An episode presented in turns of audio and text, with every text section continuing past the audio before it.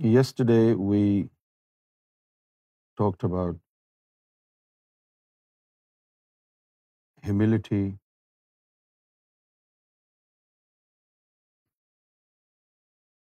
spiritual benefits of humility, and spiritual disaster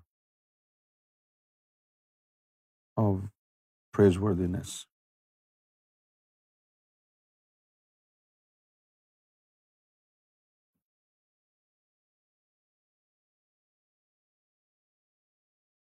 Some people are not adaptable to blameworthiness.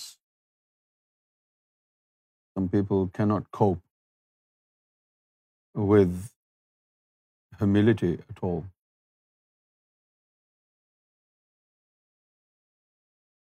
And it's a problem. One has to go through negation of the lower self.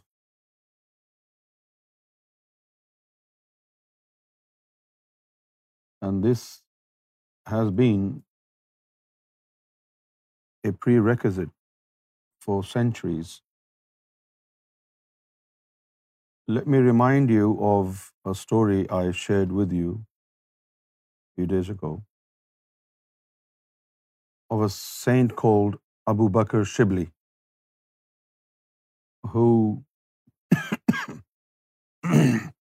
Became a disciple of great Sufi mystic Junaid Baghdadi رحمۃ اللہ علیہ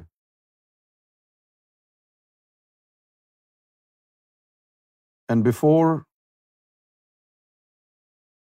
Abu Bakr Shibli was accepted by Junaid Baghdadi as a disciple he had to beg, literally beg, in the same area where he was the king. And this was all designed to introduce humility and self-negation before Abu Bakr Shibli's acceptance as a disciple.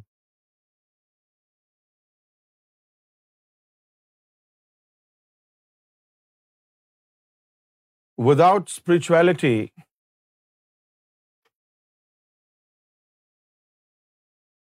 we are not just unable to get rid of all these very hidden evil traits which have become part of our character, but we are not even aware of them.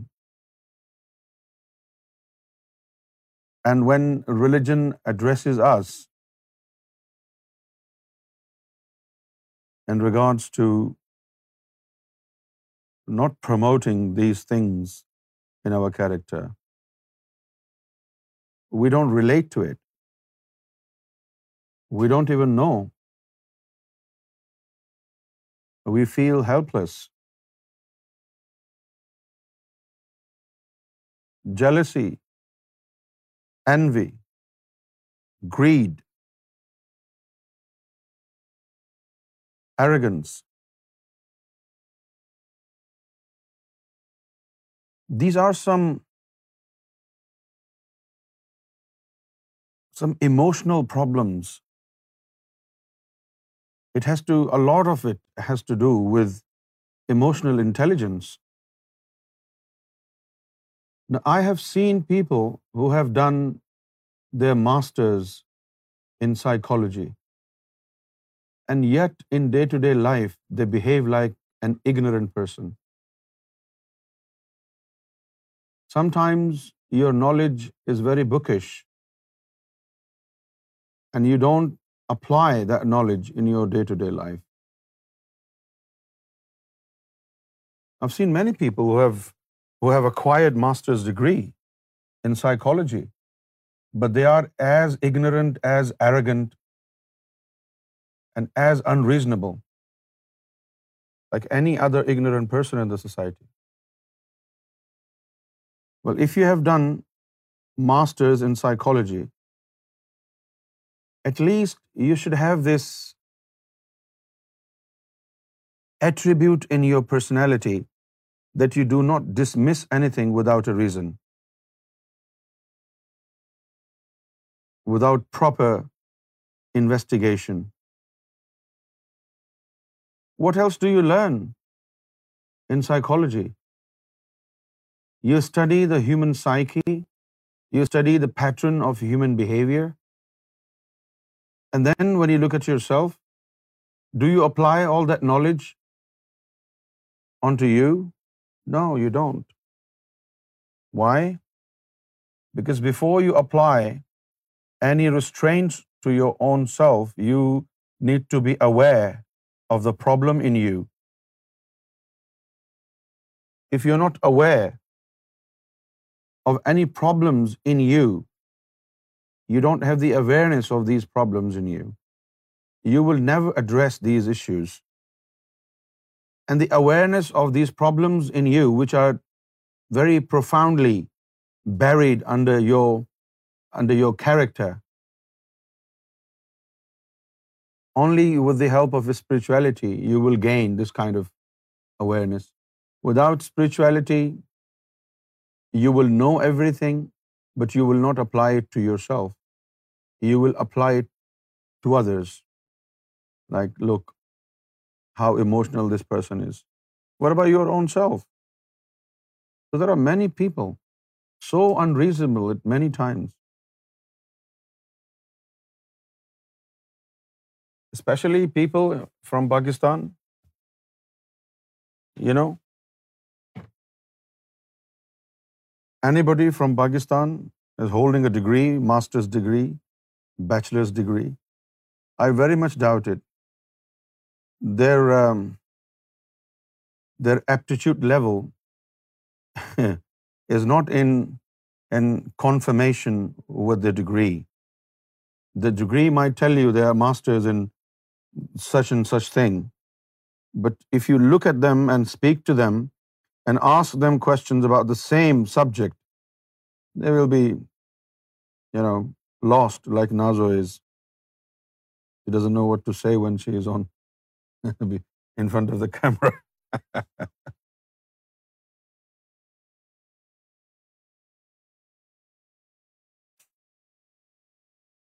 And these are some serious issues.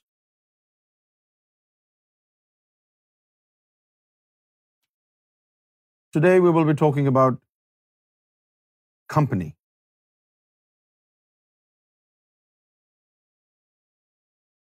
And what is a good influence and what is a bad influence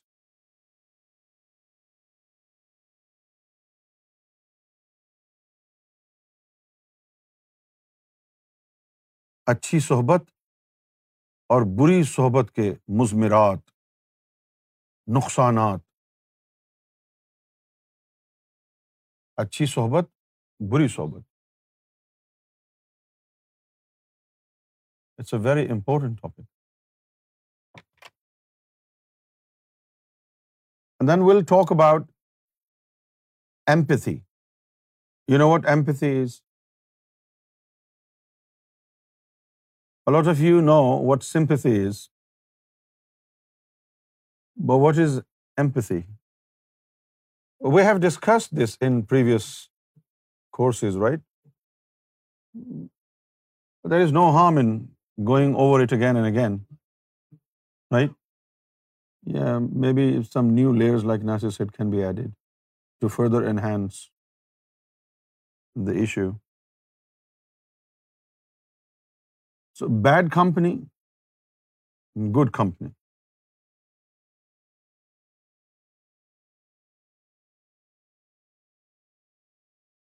As you all know, today spirituality is being offered to you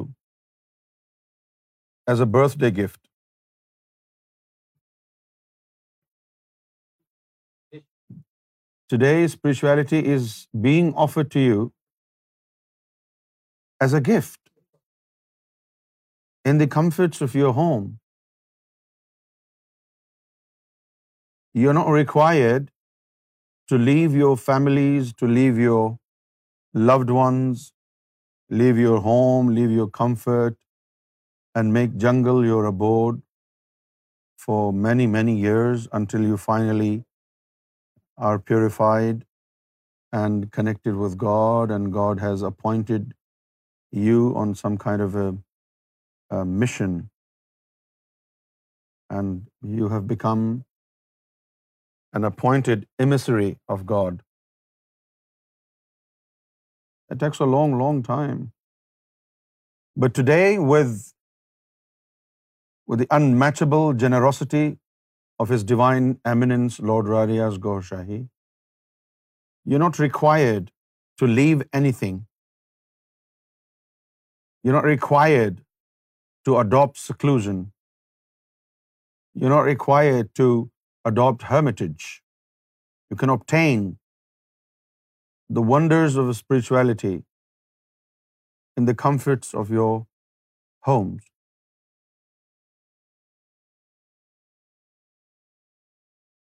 However, to a certain degree, you are required to maintain some kind of um, abstinence, right?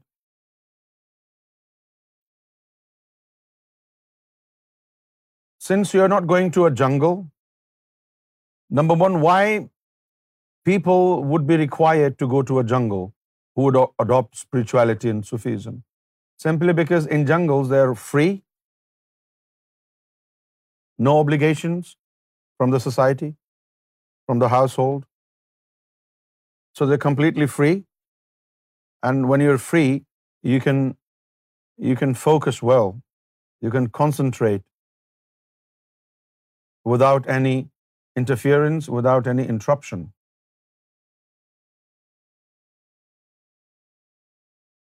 And obviously, when you're trying to find God and you're going through this process of purgation of the lower self and um, vigorous austerity in which you observe complete abstinence from prohibited items, from prohibited behaviors, from prohibited conduct. So these obligations which you have in this world, living in an urban life, these become a severe form of distraction. You are easily distracted when you're living with other people, right? But in a jungle, you spend some time, few years, and you're alone all by yourself, you have ample time to reflect on your being, to concentrate on your spirituality. And at the same time, you are unaffected by negativity of people because you're alone. When you're living with people, everybody has certain amount of uh, negative energy hoovering around them, and their aura is made up of negative energies, and obviously the type of um, disobedience that they are involved in, and the type of sins that they are making every day. A sin is not just a sin that you perform something bad and it doesn't exist. No, when you sin, it is transformed into an insect. And these insects crawl on your skin until they are absorbed by your skin. Once they are absorbed by your skin, then they enter into your bloodstream. And when these insects enter into your bloodstream, this is when you become addicted to those sins. So addiction to sins is a problem, but that problem has some kind of mechanics. And the mechanics of this problem is that these insects are the sins that either you sin or anybody in your company is sinning. In both cases, there will be insects. And when you meet them, when you hug them, when you make physical contact with them, when you sit with them, you breathe in the same atmosphere that they are breathing in. So these insects intermingle.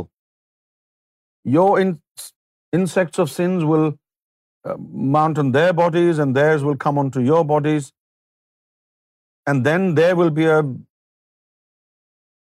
clash, intermingling of these insects is disastrous.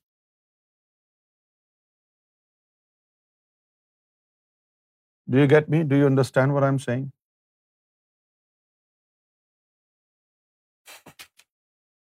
For example, Nadeem is a very pious man. But Nadeem keeps company of a man who is not pious. And he is involved in all sorts of sins.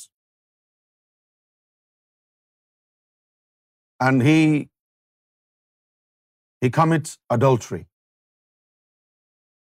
Example, right? He commits adultery. So the sin of adultery will transform into an insect. And these insect will crawl on his body. Now, when you commit adultery, how many insects are created? As many as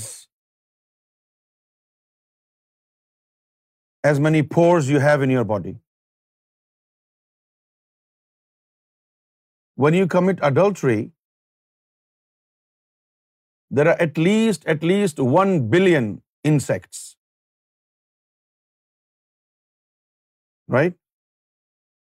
Even if you take a shower, and you take shower 10 times a day after adultery, none of the insects will disappear from your body because these are insects. You can't see them, but you will feel the crawling of these insects on you. And anybody you meet, anybody you make physical contact with, these insects will travel from one body to another. And today, when we are living in the times of pandemic, where we have coronavirus infection, in which we are advised to keep our social distance, you can understand spiritually also how must you keep your distance from people who have insects crawling on their body. And, you know, it is very likely that when there is a physical contact with such a person, these insects will travel from his body to your body. Although you are not an adulteress, but the sins will be crawling on your body, and in the eyes of angels, you will look like an adulterer. How bad it is. Hmm?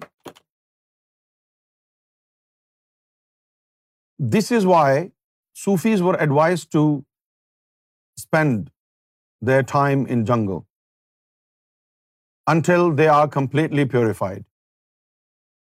When they are completely purified and they come back into the world, they still meet people, and their insect will still come onto them. But now they are purified, and there is a constant light of God falling on them. That light of God will keep them protected, and all the insects from wherever they're coming onto him will be completely burned. The moment they will come, they will be burned. Because they are under the theophanies of God, which fall upon them 360 times a day. But a common man has no such shower of blessing from God. This is why it is important for all those uh, Sufi to-bes that they must maintain social distancing. As long as you are still striving in the way of God, in the way of purification and awakening, you're supposed to live in a bubble, in a box. You do not want to mingle with common people. Now, to many of you, it is very, very difficult. But given to the fact that Sufism was not available in cities, you were supposed to go into a jungle to find God, to purify your lower self. If you compare this with life in a jungle, if you compare this was with leaving everyone all the loved ones behind for unlimited for indefinite period of time you don't know when will you be ready you don't know when will you find God maybe in three years ten years twenty years Ghaus Azam رضی اللہ تعالیٰ عنہ spend forty years ان جنگل of Baghdad forty years Baba Farid spend thirty six odd years, 36.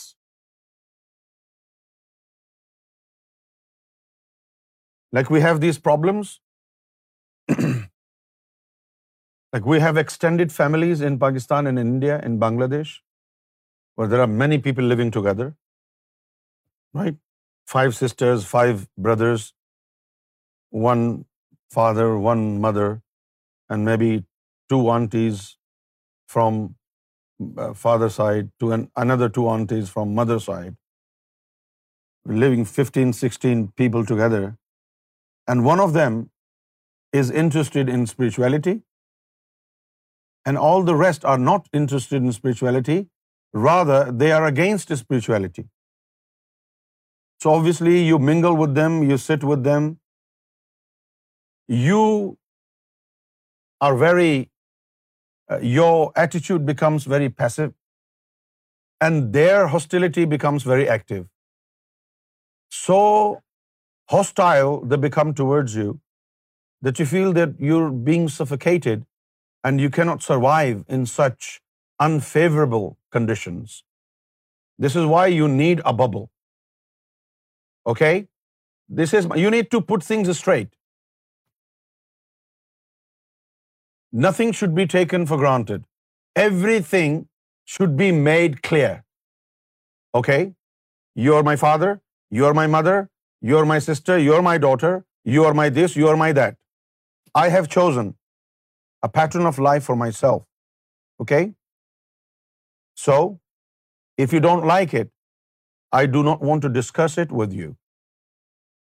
We can behave like a sister and brother, right? Like a wife and husband, like a son and father. But you will not touch upon my choice, and you are free to practice your choice. And this is a kind of bubble that you're supposed to make now.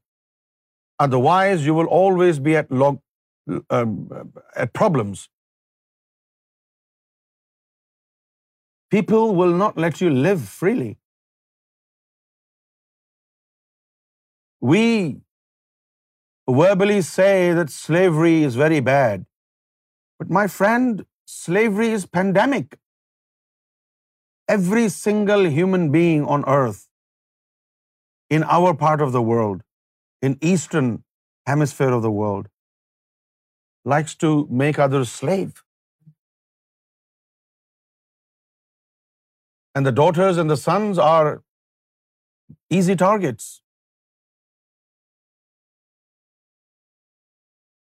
We treat our children like they are our slaves. Sit down, sit down. Stand up, stand up. Don't do this, don't do this.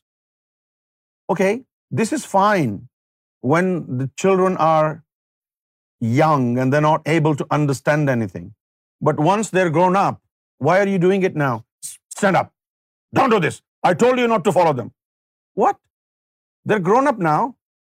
They know what is good and bad. Why are you behaving like this now?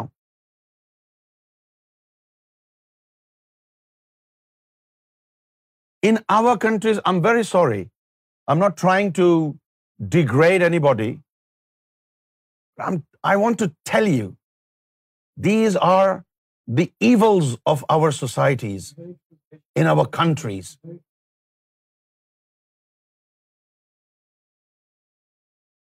They want to interfere with everything that you do, everything. In our countries, there is no privacy. Anybody would come into anybody's room without knocking the door.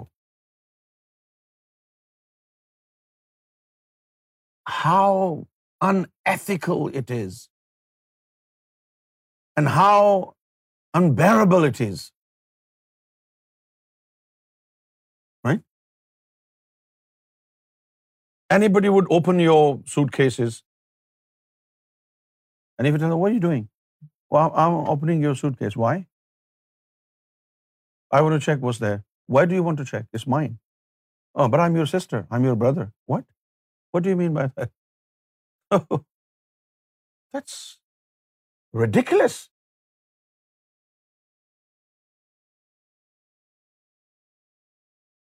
a not show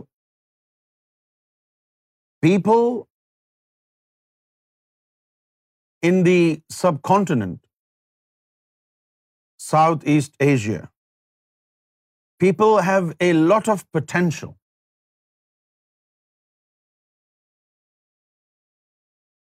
And they can become a Sufi. However, more difficult than Sufism, more difficult than purification of the lower self, for them is the confinement and limitations of their cultural values, which are based on hypocrisy, unmannerism, no manners at all. No manners at all. You cannot live your life. Everybody would want to interfere with your life in such a atmosphere, you cannot be a Sufi, my friend. I'm sorry to say that. So therefore, there is a need, an urgent need for you to create a bubble around you. Okay? Transparent bubble where people can see what you're doing, but they cannot interfere. So what exactly does it mean when I say create a bubble around you? It means you want to keep company of those who are like-minded, those who believe in spirituality, those who believe in Sufism. They can understand what you're doing. Those who do not understand Sufism, they will not let you strive or thrive. They will keep calling you mushrik. Even our families, people who do not know spirituality they will criticize you and they will say او جی یہ تو کافر ہو گیا دس is a problem بیٹھ شو دینا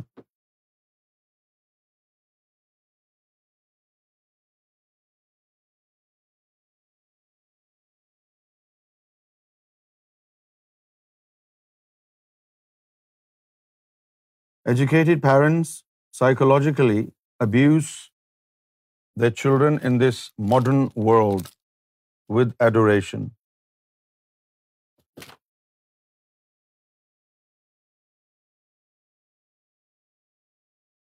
Yes, Shamima Begum, this happens because they don't know psychology.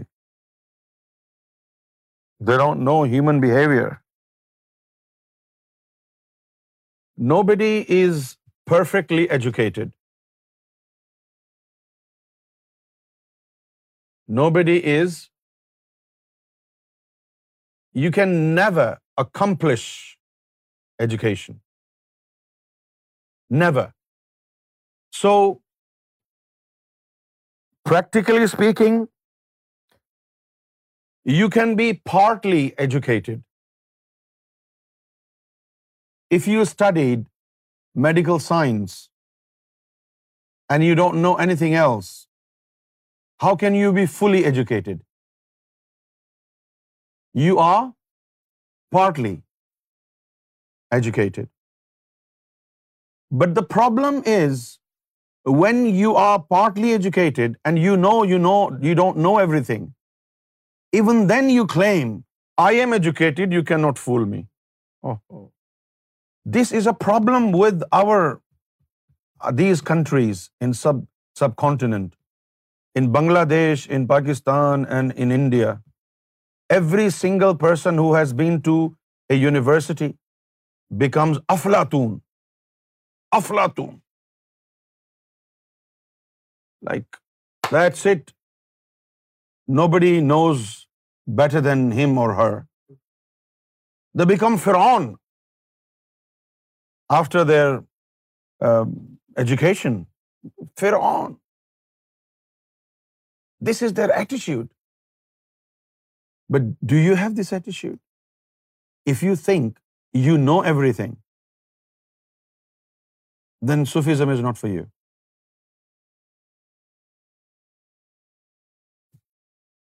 Like some of you must have watched that series, Yunus Emre. That guy, Yunus Emre, was a qazi, right? So he studied Sharia. He studied, um, he was a jurist. Somehow or other, he was inclined to spirituality. And in those times, these jurists and these scholars had this mindset that all the Sufis are ignorant. They don't know anything about Sharia, and they don't know anything about Quran, and they are heretics. So he had the same mindset in the beginning. But somehow or other he was impressed with Tadpuk, and uh, he became a disciple.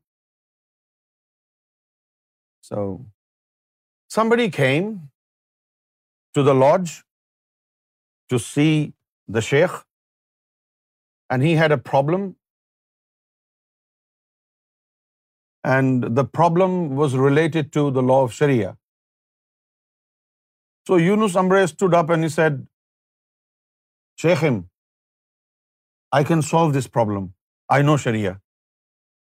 And the sheikh said to him, "Sit down." From today your ذکر is I don't know anything from today from today you do not remember Allah your mystical formula is changing today your وظیفہ is changing today from today you will not do Allah from today you will say I don't know anything I don't know anything I don't know anything. I don't know anything. Babinna. I don't know anything. And he said, but I know everything. And the Sheikh said, if you want to know spirituality, then you don't know anything. Right? And he did it then.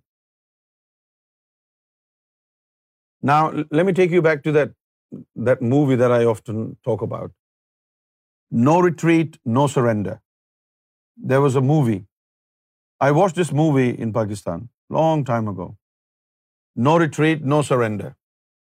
So there was this guy, he wanted to learn martial arts. Uh, so he was very weak and um, everybody would beat him up. So he prayed he made a wish. I wish I lived in Bruce Lee's time. So what happens is, Bruce Lee appears to him in his dream.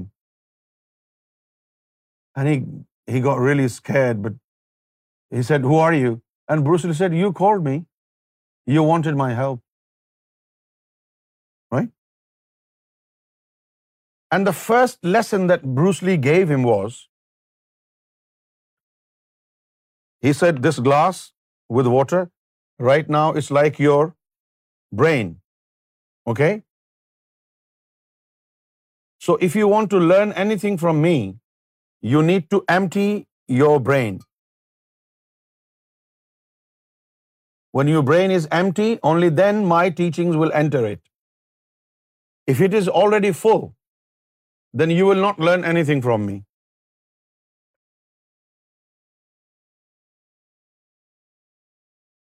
Now, when you know a lot of things and you're supposed to negate everything, like, oh, no, you don't know anything. For some people, it's nonsense because it doesn't make sense to some people, right? Like, I know everything. There are a lot of people here. When I speak to them, they give me their opinions. But I don't want to discourage them. Some of them have come from Blackburn, some others from Bradford, some others from this place and that place. When they will have some light in their heart, then I will tell them off. Not now.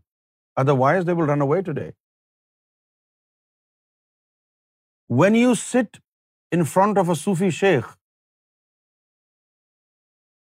everything that you know is piece of shit. Everything that you know.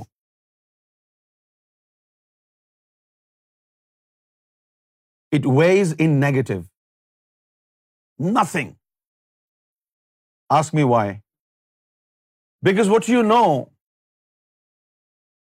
is nothing but words that you memorized.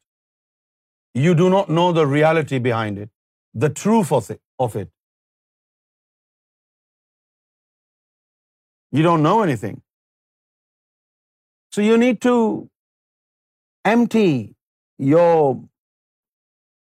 mind, your brain. Everything has to go. Otherwise, when you have some knowledge and you listen to a Sufi sheikh, you will always want to dismiss your Sufi sheikh with what you already know. Right?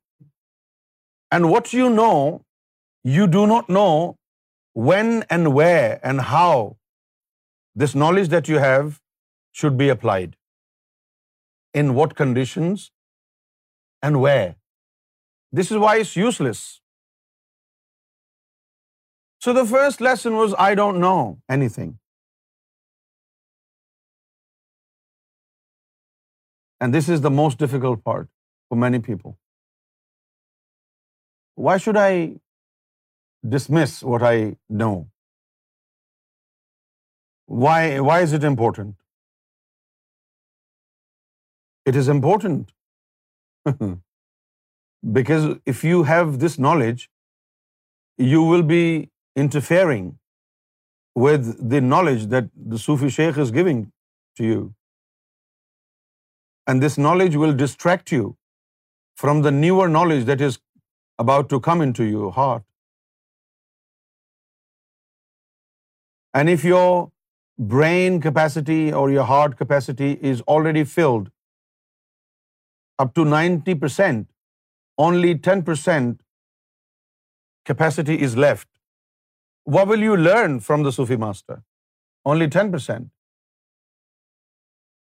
Those who have emptied their heart and emptied their mind of everything there was, they are the ones who can fully capacitate their full potential in their mind and in their heart.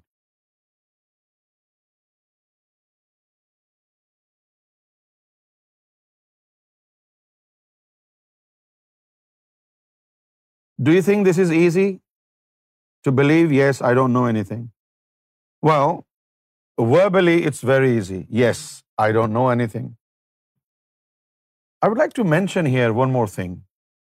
You know, we said a Sufi eats less, a Sufi sleep less, and a Sufi speak less. Let's add one more thing. A Sufi types less. It's a good addition, isn't it? So it's 4 now, it's not 3 anymore. A Sufi speaks less, A Sufi eats less, speak less, sleep less, and type less. Some people just keep writing. They flood the screen. And, you can't even read what they're saying because the text goes like um, it's a roller coaster.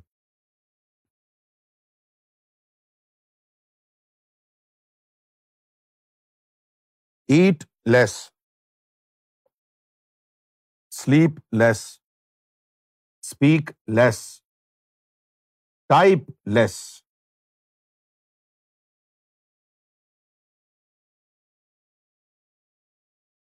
speak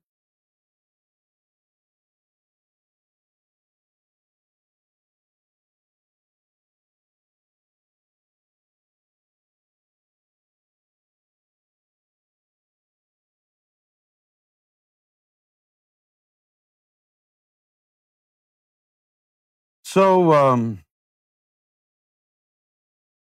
we were talking about company, the good company and bad company. What is a good company?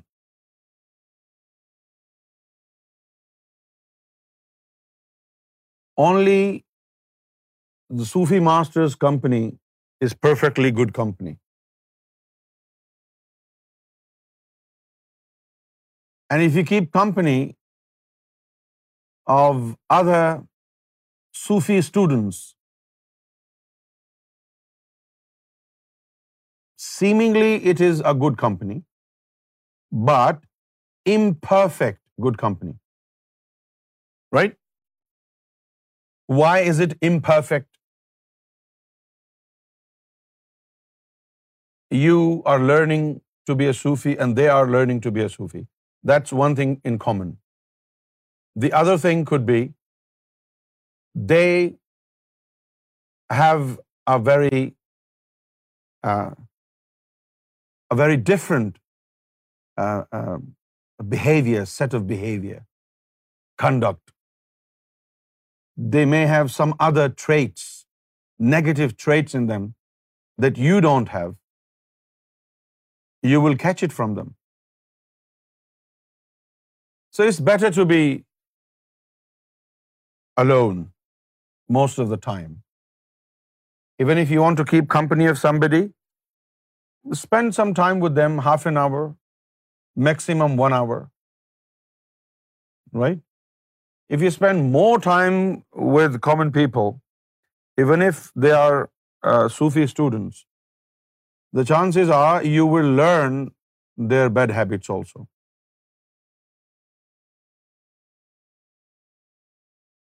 Sufis who are purified, who are complete Sufis, they only meet with people in order to teach them. Otherwise, they would hate to meet anybody. They don't like meeting people. Why? Because when they are alone, they are busy with God. And when they are with people, they are distracted from God. This is why they want to be alone. When you're alone, you spend time with you, you spend time with God. But when you're sitting with people, you're completely cut off with God.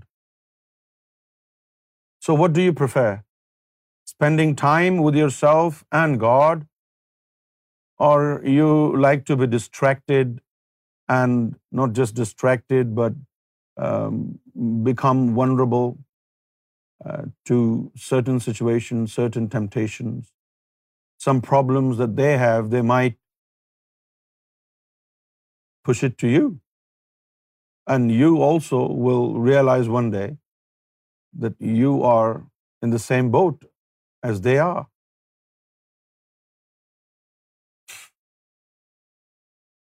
This is why in many ahadith, in many traditions of the Prophet, it was advised that being alone is like a worship. Hmm? Solitude is next to holiness.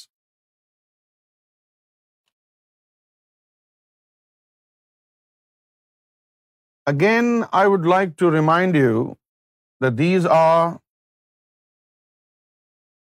you can say these, this is a menu of Sufism.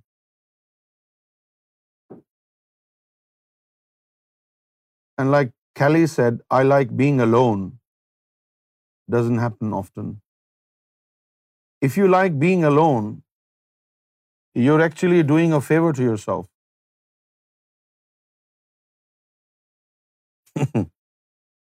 When we are surrounded by people all the time, most of the time, we don't get to listen to the outcry of our soul, outcry of our heart.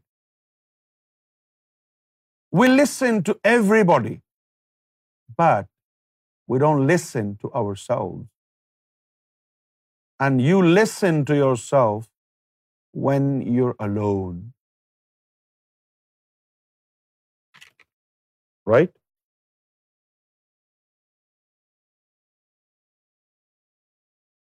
I think every single Sufi should spend at least 48 hours of loneliness every month. I'm not joking. Take me serious. It's very important. to adopt a short period of solitude. You'll get to listen to yourself.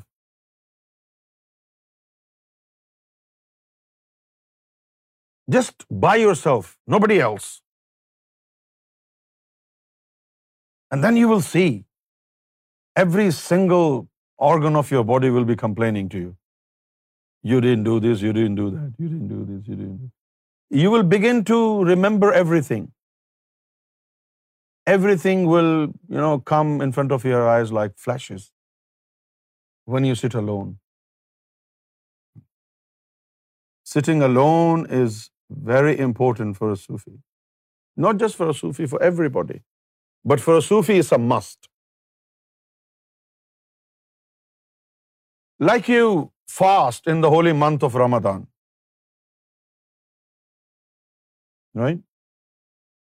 And you don't eat or drink anything for 15, 16 hours. What if we change this to not meeting with anybody, not talking to anybody for 15 to 20 hours every day? Which will be easier? The one in which you don't eat and drink anything you it will be more difficult not to be in human contact, because we have become habitual.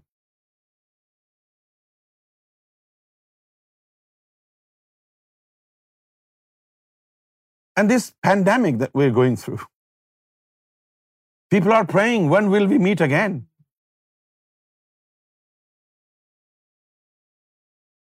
Right? Those who were always working and they wanted to stay home for a day or two, they would crave for staying home. Now they're sick of homes. They're tired of being home. So everything should be in moderation. Anything out of moderation will pollute you and your mind, and you'll be sick of it.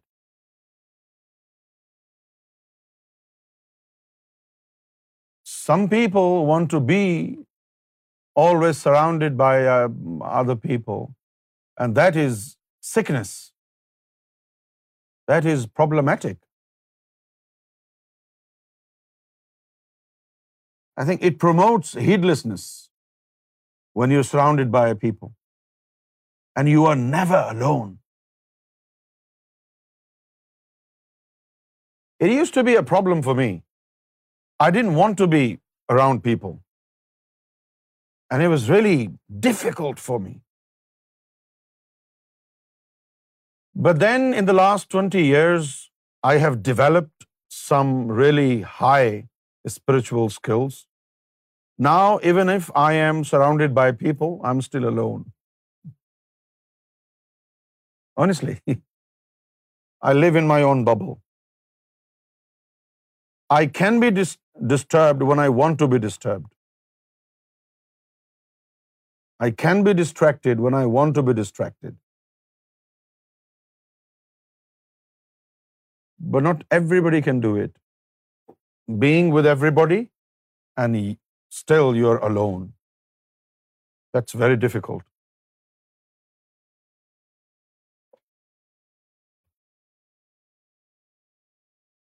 How does it happen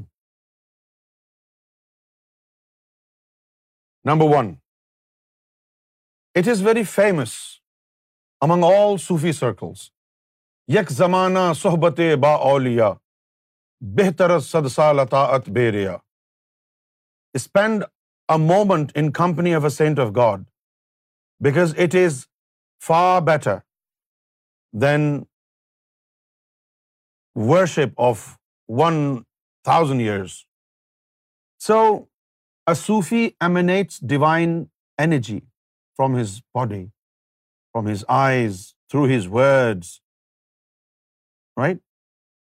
Then if you are around people, people will not want to go away from you because their hearts are living on the energy that is coming out from your heart. This is why they always want to be around you. Do you understand, Brother Steve, my point? Hmm? So then I learned, number one, in the early days, the spiritual manifestation was very frequent with me. Most of the time, people would easily understand, now this is not Yunus speaking. They would hear Sarkar's voice coming out of my throat. It was open. After every half an hour, it would happen. This is why people would never want to go away. And I started to get really sick of this. The people don't want to go away. I need to be in private with myself. And then I learned a lesson. You know what? I put a covering on my chest so that no noor goes out. And then I realized when Noor stopped going out from that sheet, now people don't feel the same. Therefore, they are starting slipping off. Okay, mm, my wife is calling, I'm going. I would say, okay, leave, go. And now I have 99% of me covered in that sheet ninety nine percent and this is my loneliness you will not understand what I am talking about you will not understand it but this is loneliness when you put a sheet around your soul کوئی چادر اوڑھ لے باطنی طور پر دین even Khizr علیہ السلاۃ والسلام may come and he will not recognize ریکگنا this person is a holy person because he is covered his inner being is covered کوئی اہل نظر بھی آ جائے گا تو اسے نظر نہیں آئے گا inner being is covered when the inner being is covered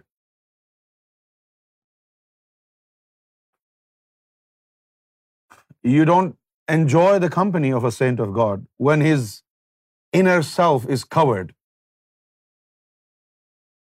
and then from time to time he will open the layers he will see okay this is the right time now everybody need some Noor he will remove one layer and only then you will see او آج تو بڑا مزہ آیا we really enjoy Oh, wow. So what was special? That story, the master said, was very special. It's not about the story. It's about the release of divine energy. Mm-hmm. If you behaved well, he would never put a covering on his spiritual regime, and you would enjoy it all the time. But when you become stubborn, like, no, I have nowhere to go. You don't have nowhere to go, but I have to do something. Leave me now. Go. Even after 10 times I said, go, they didn't go. So, alternatively, I would have to do it. This is your own loneliness. You're alone. deep down in the heart, you're alone. When anybody of them want to come, they come. And when I call somebody, uh, hello, how are you? Come, I need to talk to you. They won't come.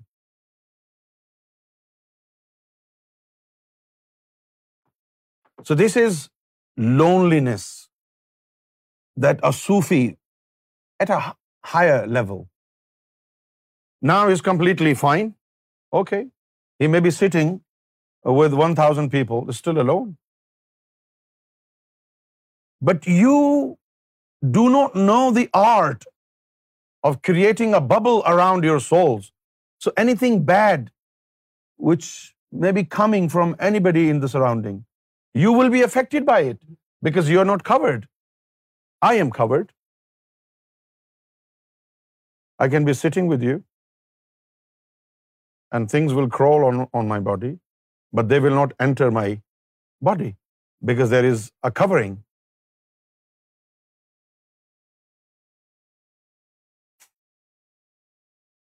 I can sit with you.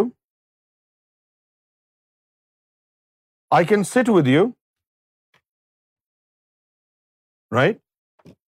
Some people will want to come and see how do they spiritually feel in company of a Sufi? And this is their reliance, that you will feel good, you'll feel uplifted in company of a Sufi. That's fine. But do you know a Sufi? If the Sufi knows that you are here to test him, what if he hides his spirituality? You won't feel any good. What if with his eyes he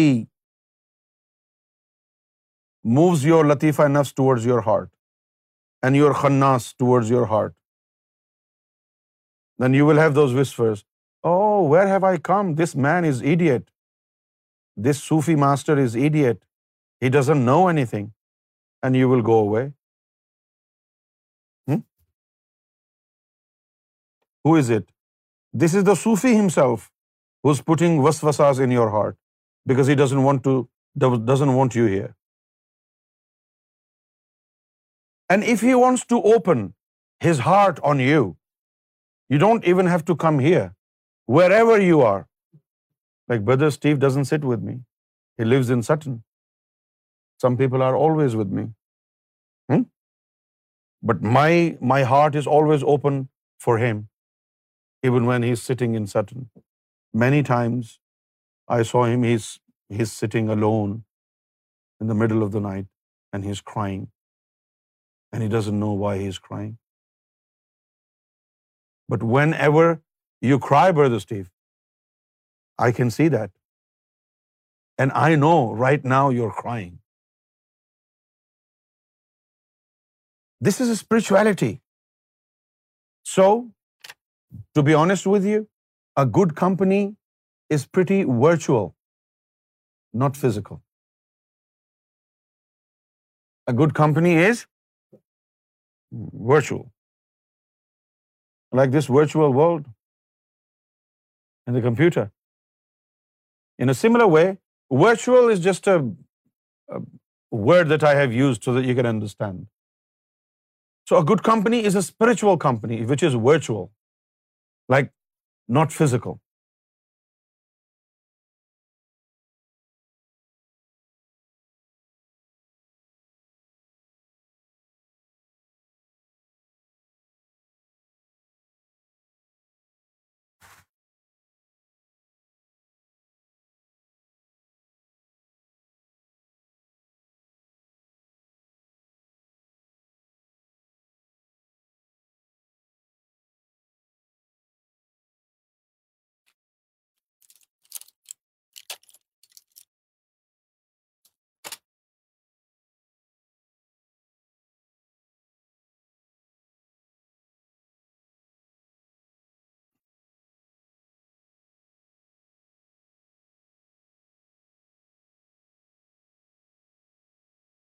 In spirituality, no physical contact is required. In spirituality,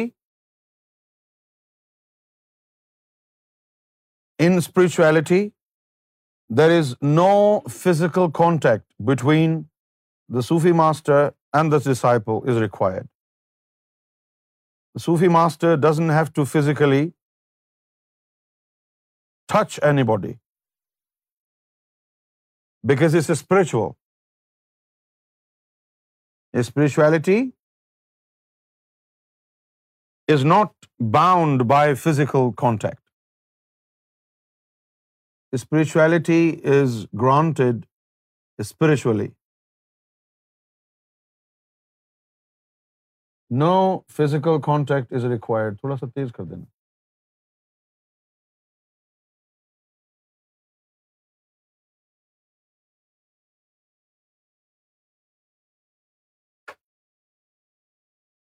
So those who are learning to be Sufis, they need to make sure that they do not keep company of people who are not like-minded. Some people disapprove of spirituality, especially among Muslims. A majority of Muslims very strongly disapprove of spirituality for a number of reasons. We have gone through those reasons time after time again, like because of fake Sufis and what has happened in the past, and still in many places in Pakistan and in India and Bangladesh, it's happening. Fake Sufis are playing havoc with the lives of people, with the money of people. It's all happening everywhere.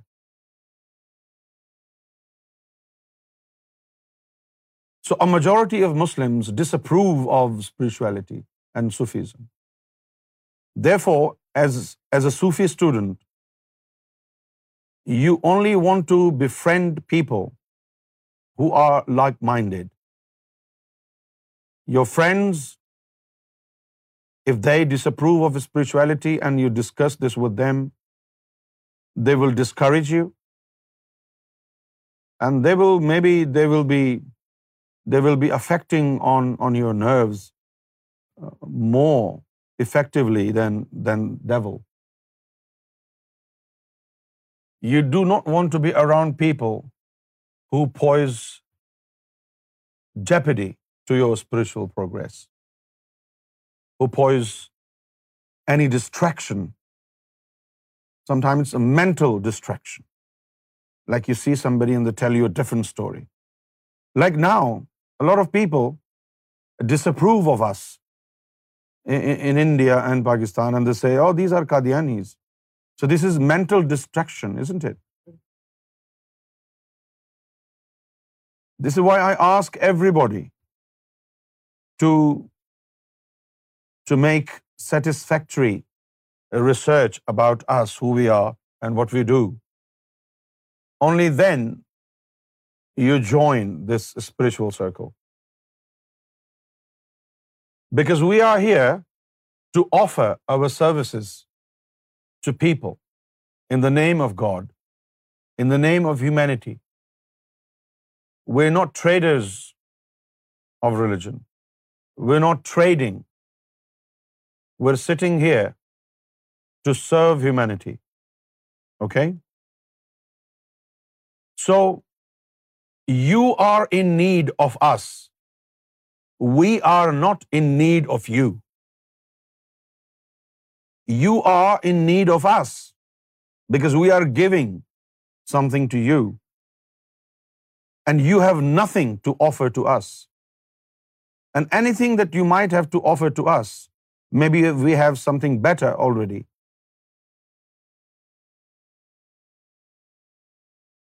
Do you understand my point, my friend? The truth is very blunt. And if you are not blunt with the truth, you are not a true carrier of the truth.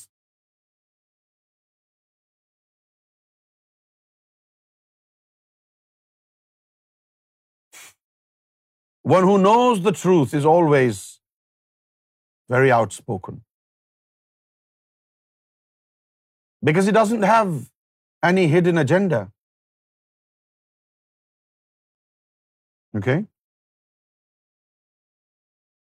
So in order for you to protect your spiritual gains, you need to watch over your friend list. Those who do not agree to your spiritual practice,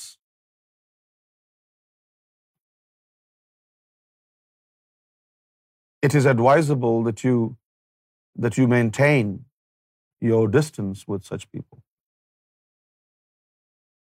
And there are a lot of them around us. I'm not talking about myself. I have no friends. Because when you befriend God,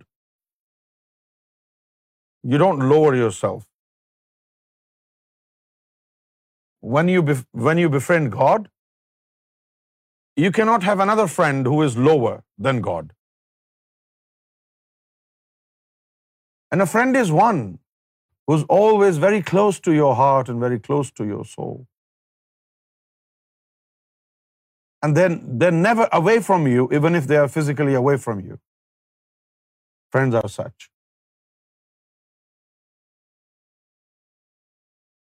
So you want to make sure,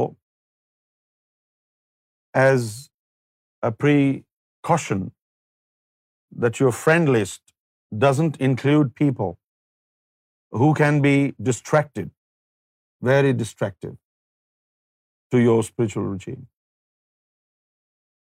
And again, I would like to remind it to you that this is just a piece of advice. It doesn't mean you must do it.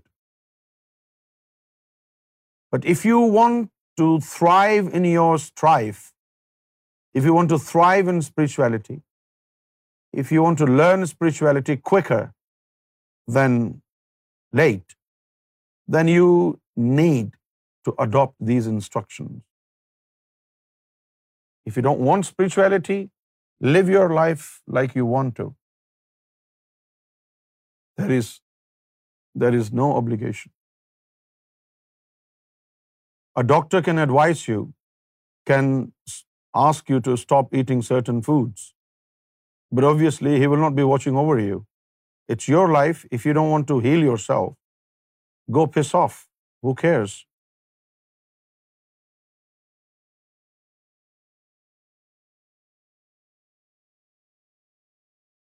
Especially women. They must be very choosy about their friends.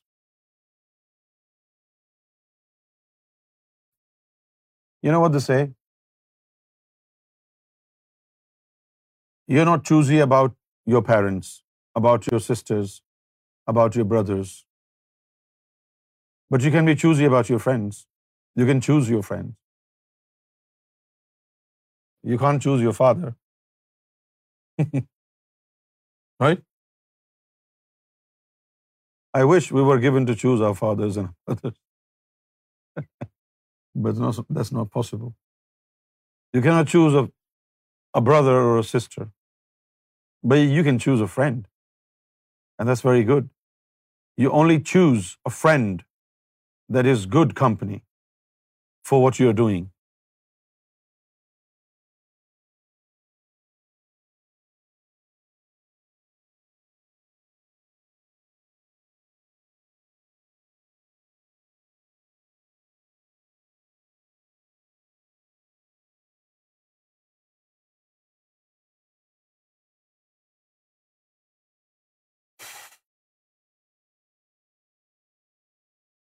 So we have talked about um, good company and bad company, and what else?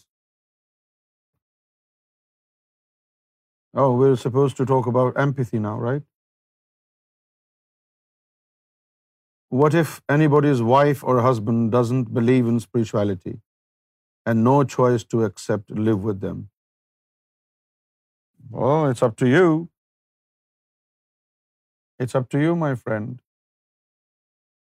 Tomorrow, if your wife or your husband doesn't allow you to pee, what will you do?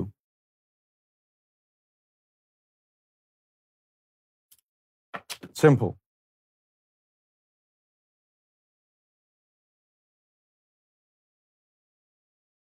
One day, we were in Ireland, Southern Ireland,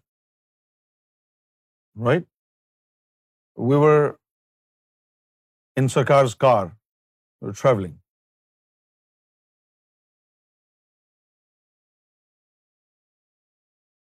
and Sarkar said nobody can make any sacrifice for me and I said Sarkar I can make sacrifice for you please just see it I do it Sarkar smiled and didn't say anything. And after 5 or 10 minutes, I felt the urge of a natural call. And my bladder was full. And we were on the highway with Sarkar. and I was holding it. I wanted to pee, but I couldn't say it to Sarkar. So I was holding it for half an hour and then 1 hour. Oh, I couldn't even move. But I saw that Sarkar was looking at me through the uh, mirror. And Sarkar would just smile. And then after an hour or so, Sarkar stopped the car. And Sarkar said, "Go pee."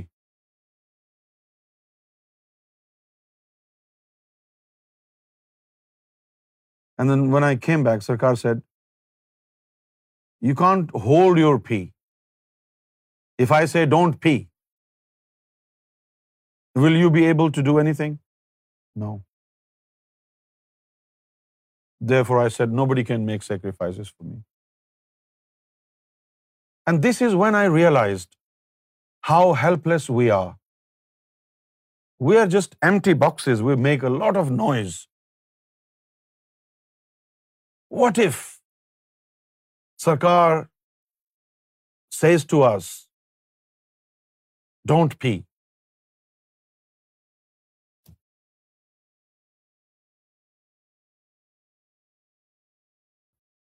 when it's on the edge, how long can you hold it for? 1 hour? Maybe 2 hours? And then? That's it.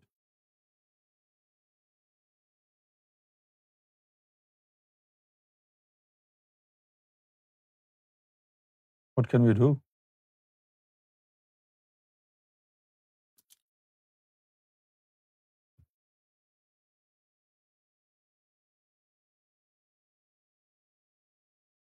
Now, Ejaz Ahmed is asking, if anybody's wife or husband doesn't believe in spirituality and no choice, it's up to you, my friend.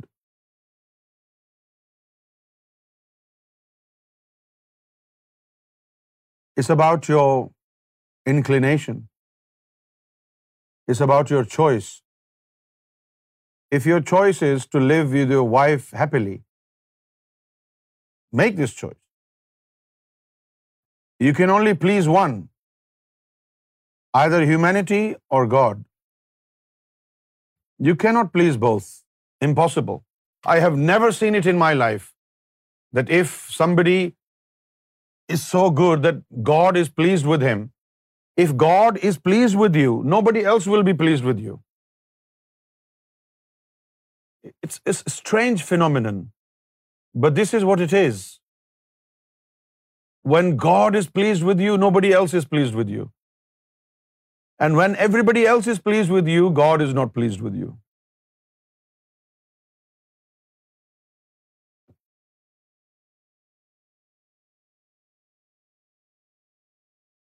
So it's your choice, whomsoever you want to please. If you think pleasing your wife is more important in your life, then do it. And those who think, no, my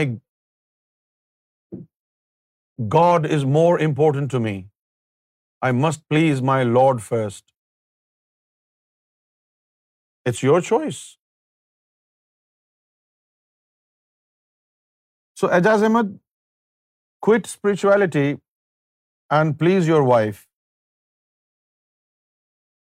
if you have no choice. So that's simple as that.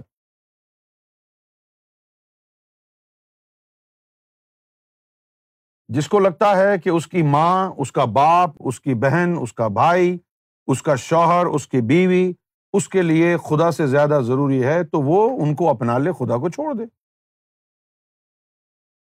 زبردستی تو نہیں ہے جس نے خدا کے ساتھ دوستی کرنی ہے وہ خدا کے ساتھ دوستی کرنے کے لیے کوشش کرے جس نے اپنے بیوی بچوں کے ساتھ دوستی کرنی تو وہ ان کے ساتھ کر لے اس کے بعد جو بھی ہوگا یوم محشر میں دیکھا جائے گا وہ تو پتہ نہیں کب آئے گا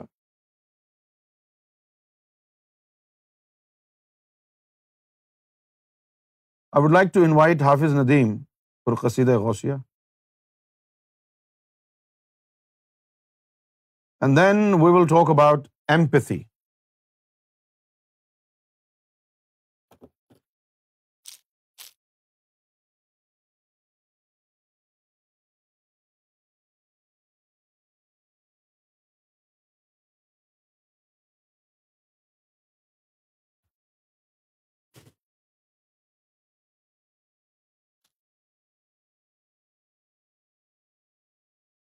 صلی اللہ شفیع نا صلی اللہ محمد صلی اللہ کریم نا صلی سلے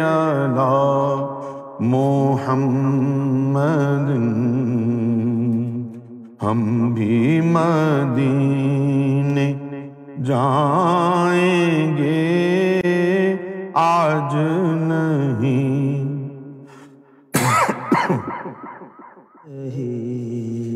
آقا ہمیں بلائیں گے آج نہیں تو کل صحیح صلی اللہ کریم نا صلی اللہ محمد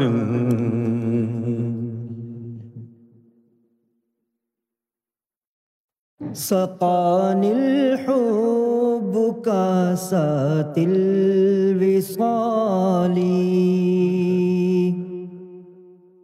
سقان الحب كأس الوصال فقلت لخمرتي نحوي تعالي سقان الحب كأس الوصال فقلت سعت ومشت لنحوی فی کوس فهمت بسکرتی بین الموالی فقلت لسائر الاقطاب لم بحالی و ادخلو انتم رجالی وهم واشربو انتم جنودی فساق القوم بالوافی ملالی شرب تم فضلتی من بعد سکری ولا نلتم علوبی بات صالی سقان الحب کا اسات الوصالی مقامكم العلا جمعا ولكن مقامي فوقكم ما زال عالي أنا في حضرة التقريب وحدي یصرفنی وحسبی ذو الجلالی سقان الحب کأسات الوصالی انا البازی اشہب کل شیخ واہ wow. انل بازی اشحب کل ومن و فی الرجالی اوتی مثالی کسانی خلعتم بطراز و تب جنی جان کمالی سقان الحب نیل ہو بک سیل ویسوالی سر اتلانی الاصل قدیمی و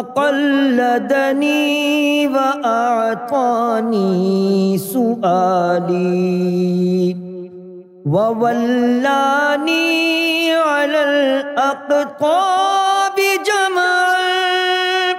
فحکمی نافد فی کل حالی فحکمی نافد فی کل حالی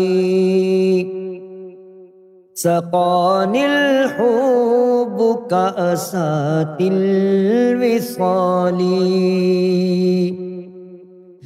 فلو القیت سری فی بحار لصار الكل غورا فی الزوالی ولو القیت سری فی بحار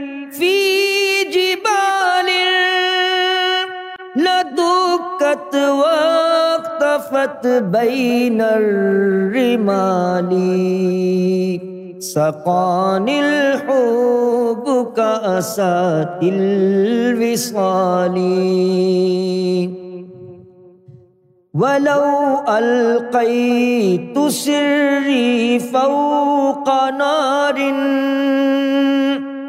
لقمدت وانقفت من سر حالي ولو ألقيت سري فوق ميت ولو ألقيت سري فوق ميت لقمدت بقدرت المولا تعالی لقام بقدرت المولا تعالی سقان الحب كأسات الوصال وما منها شهور او دہور تمر وطن قدی اللہ تالی و بما یا اتی و تدعوني فأقصر عن جدالی وتعلمني فأقصر عن جدالي سقان الحب كأسات الوصال مريديهم وطب وشطح وغ مری وطب وشطح غنی وافعل ما تشاء فالاسم افل تَشَاءُ فَالْإِسْمُ عَالِي سَقَانِ الْحُبُّ كَأْسَاتِ الْوِصَالِ مُرِيدِي لَا تَخَفْ اللَّهُ رَبِّي مریدی لا تخف اللہ ربی عطانی رفعتا نلت المنالی قبولی فی السماء والارض دقت وشاء اس السعادة پد بدالی سکان ہو بک سلس والی بلاد اللہ ملکی تحت حکمی بلاد اللہ ملکی حکمی وقتی قبل قلبی وقتی قبل قبلی قد صفالی وقتی قبل قبلی قد صفالی نو علا بلاد اللہ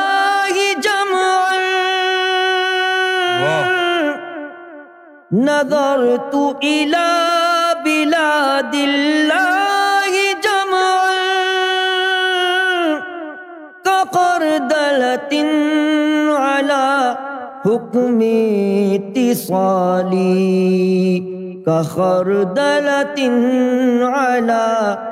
میتی سالی وکولی قدموں عنی وکلولی وکل ولی له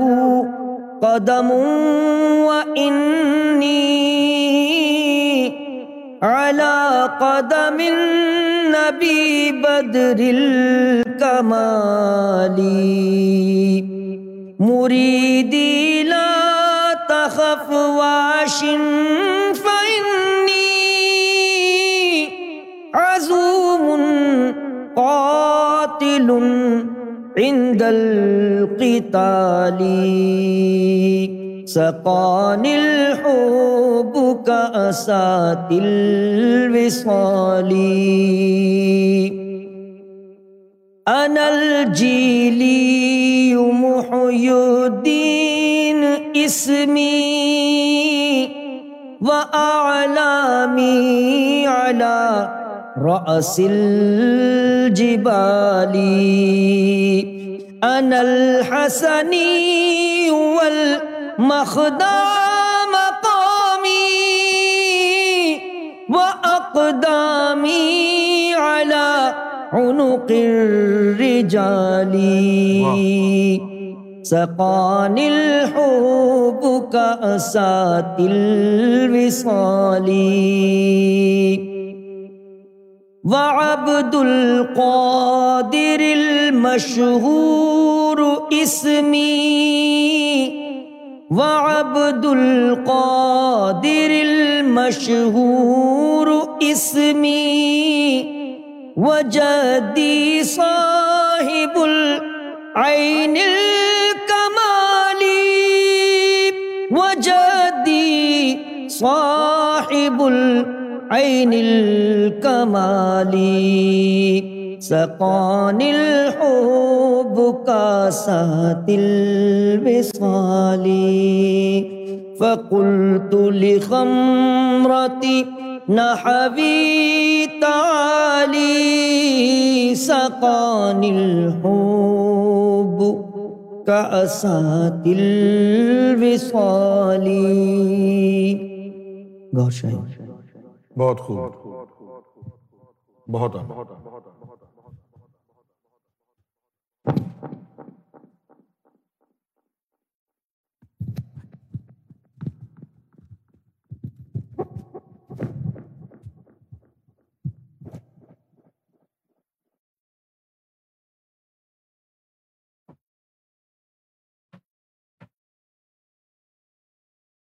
So we have discussed um, a couple of points today.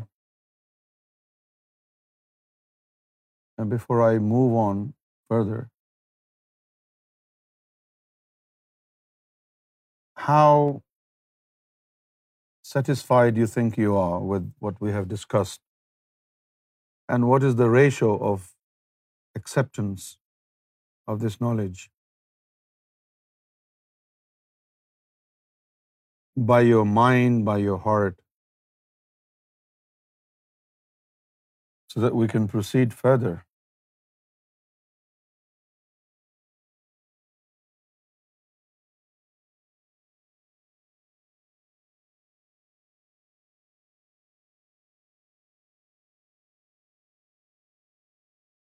Though I do not mention the names of people in the light of whose teachings I put forward my points to you. I would like to tell you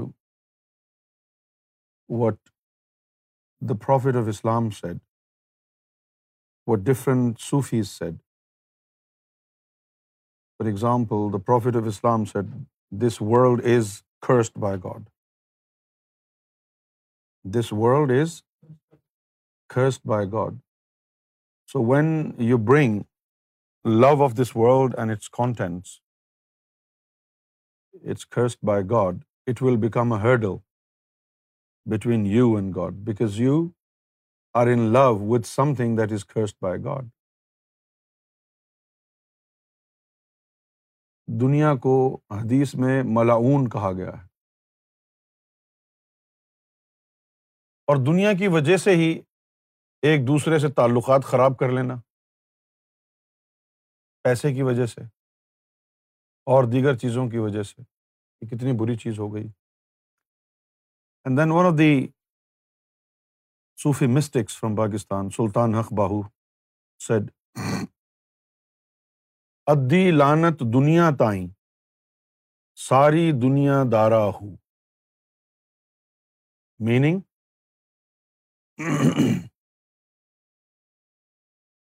half curse goes to this world from him. And a full curse to an individual who loves this world and its contents in comparison to loving God.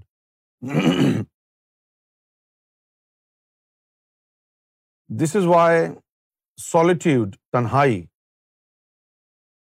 solitude is is uh, a preventive measure for a Sufi.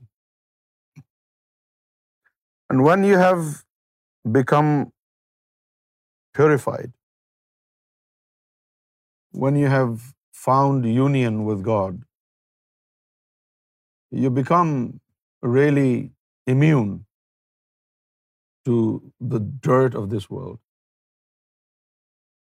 And you can take it and you won't be affected but before you are completely purified, before you have found union with God, love of this world and its contents is not good for you.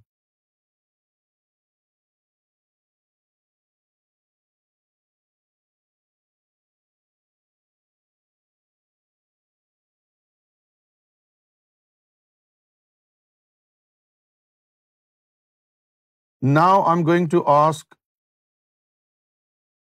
all the women who are in this Sufi course, having listened to quite a few discourses on women Sufism,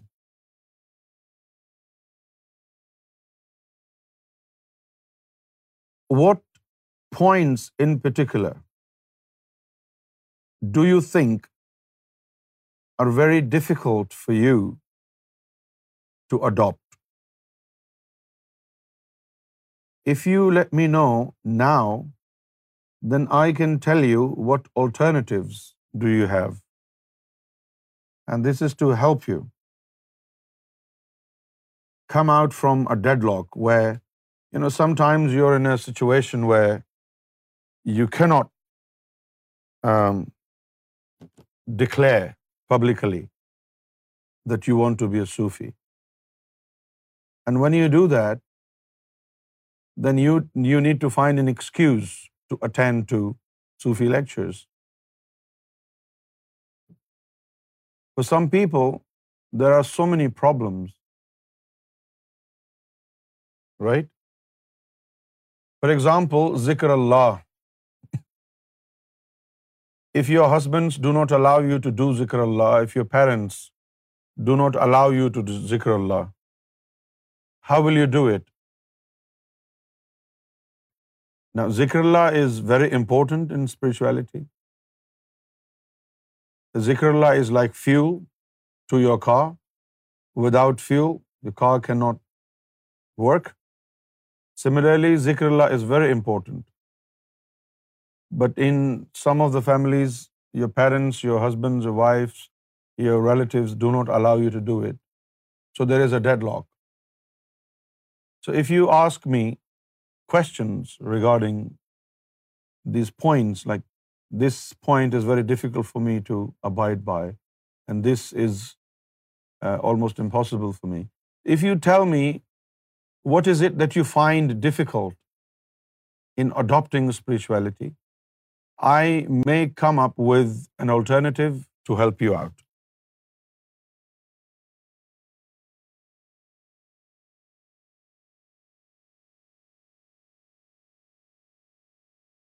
Relative concerns. Well, if they don't live with you in your house, then forget about them.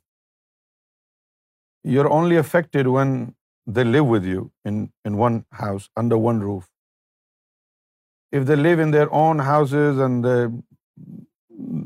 they cannot bother you too much. I'm talking about the immediate relatives who live with you.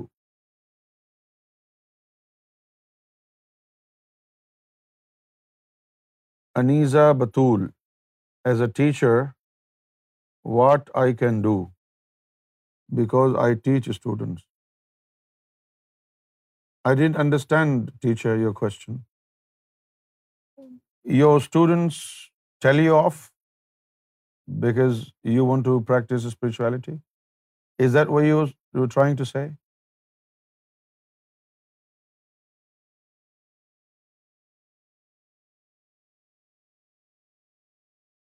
It is difficult to stay, Aisha Gohar says, it's difficult to stay alone in the house with 12 family members. Now you can stay with your family members. There is no harm in it. Talking about people as friends, this is a situation where you cannot do anything. You cannot just, pull them out of your house. They're your relatives. You must live with them. So it doesn't apply to those who live in your family. It applies to those that you be friend with okay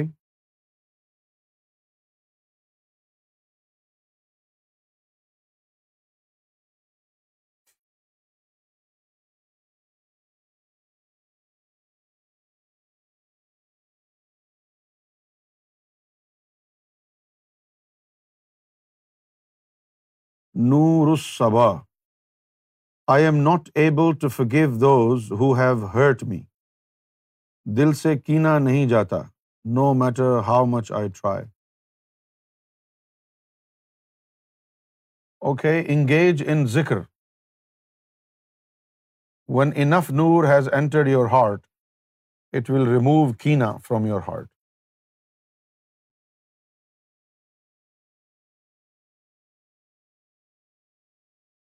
ذکر is very important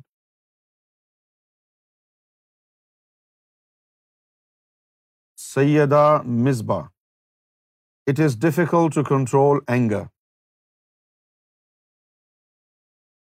it is difficult as long as you think it is difficult okay when you take a firm action against your anger. It won't be able to do anything. Let me just tell you one thing about the negative psyche and its behavior. The lower self basically is very coward and very timid very coward. And fear is a factor to your lower self. Frighten your lower self of fatal consequences, and it will go down. Honestly, fear is a factor to the lower self. Khawf fear. If you know the art of living, fear plays a pivotal role in one's life. People manipulate others using the tool of fear. Right? Blackmail, manipulate, like mothers and fathers at home. If your kids like chocolate, you lure them into doing things and you tell them, if you do this, I'll give you a chocolate. If you don't do this, I will never give you a chocolate. So this fear is on the children. Like, let's do it. So when you teach your children under fear, you are destroying their intentions then they will always do things under fear. They will never do it genuinely. Tell them, do it, it's important. Do it, it's important. Okay? And then if you do it, I will be happy and I'll give you chocolate.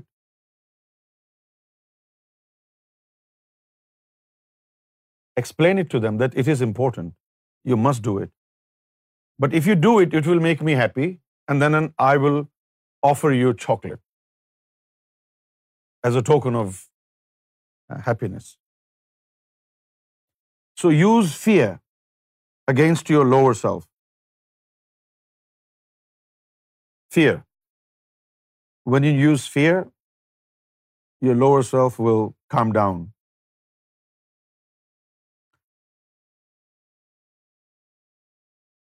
Anger, whenever you're angry, start hitting yourself. Slap on your right cheek and the left cheek. Very hard. Next time, you will have this guilt. Before exhibiting your anger, your nafs will make sure that you're not intending to slap your face again. And if you do so, then anger will be reduced dramatically. I used to do that.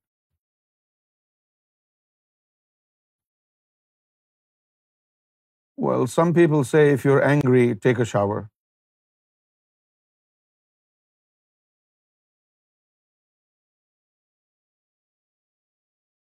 Um, and some of the traditions of the Prophet.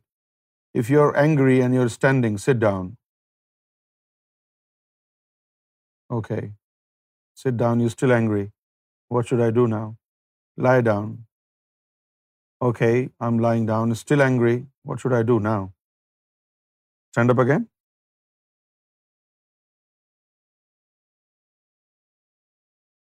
Anger is generated from our lower self. Sometimes it is a result of frustration, and sometimes it is due to our failure. But in no circumstance you should be exhibiting your anger. Reserve your anger and apply it to gain success. Use it as motivational force like you failed, you will not sit now until you find your success. This is a bundle of emotion. If you lose it by screaming and shouting, it will be lost. But you can convert that anger into energy, a motivational force. Right? If I am bowling and I am hit for a 6, I'm not bothered. Another boundary, I'm not bothered. But then my anger is transformed into performance. Next delivery will be so fast and dubious, the batsman cannot survive. So you need to transform your anger into a motivational force. Because you will feel, when you're angry, you feel very strong, don't you? Normally, if you cannot lift 20 kg, Maybe when you're angry, you can lift it easily. So there is some force in you. When you're angry, you have no filter. You can say things which you normally do not want to say. There is no filter. There is overwhelming force, energy inside you. So it's all about either wasting that energy or preserving that energy and use it for a good cause. If you're angry and you stay quiet, your energy will be preserved. Do not express anger, and it will make you strong.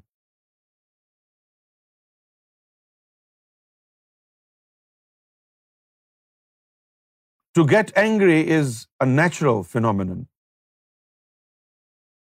You have no control over it.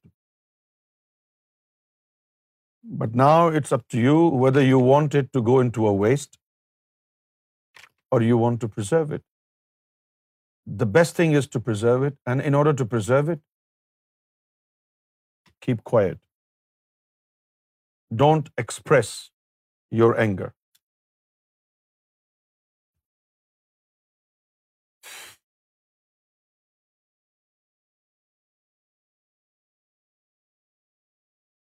Afia Farzana. My whole family, especially my father and mother, are against me. And my spiritual mind, what can I do? Well, it depends how old are you. If you are an adult, you can tell them this is my life and the religion has given me uh, power to make a choice so you should not bother me. But if you are not an adult, then you have to keep your mouth shut and wait until you are an adult. Simple.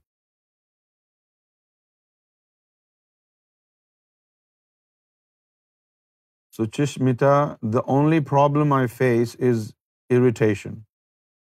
I get irritated very easily, which leads me to say things that I don't want to. Afterwards, I have to pay a lot for it. Again, keep your mouth shut.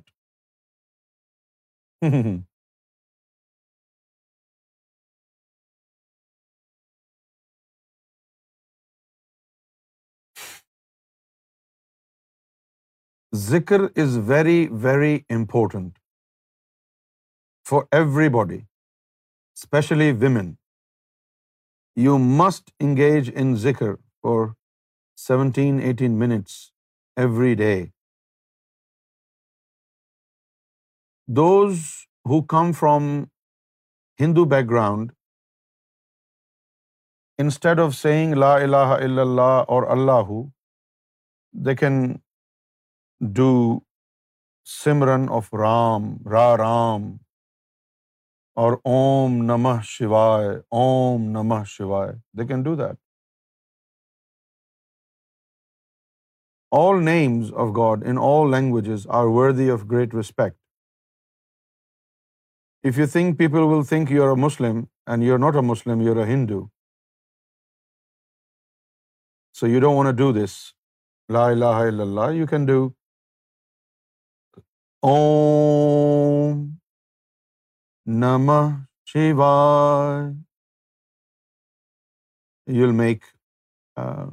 progress as others are making based on their ذکر of لا سعدیہ رحیم how can we love God more than everything else beta you will be able to love God more than everything else when everything else is rejected by you, and your determination makes you strong enough to give topmost priority to God. But if you think God will grant you everything, that is not how it works. You have to climb up the ladder of different tests. Only then you will love God more than everybody else, when you give priority to God above than everybody else. You need to understand importance of God in your life. You need to hold a scale in which you put everybody on one scale and God's love on the other scale, and then weigh it. Okay? Who is more important in your life? Maybe my mother and father and my husband and wife and my children are very important to me in this lifetime. But we do not stop living when we depart from this world.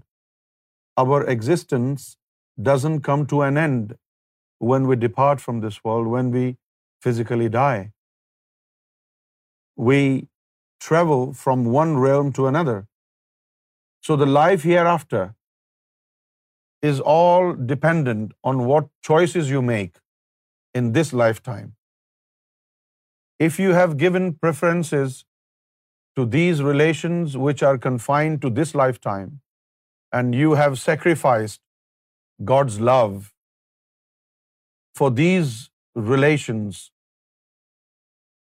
then you are going to be suffering in the life hereafter. Okay? God is God.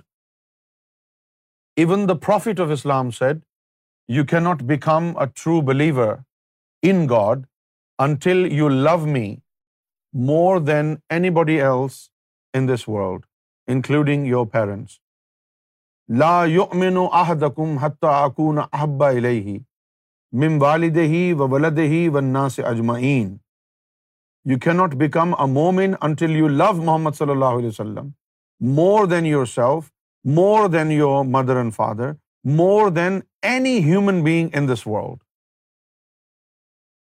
So this is the criteria, this is the standard. And when you love the Prophet of Islam more than anybody else, your life is different. Right? And now, without loving the Prophet more than anybody else, you may say you love the Prophet, you love God, you can make any claims, but God will not serve any of your claims until what you say and what you do is matched. The problem with us is that what we do and what we say doesn't match. We say one thing and we do another. We are so verbal about everything. We think we will say it and it's true.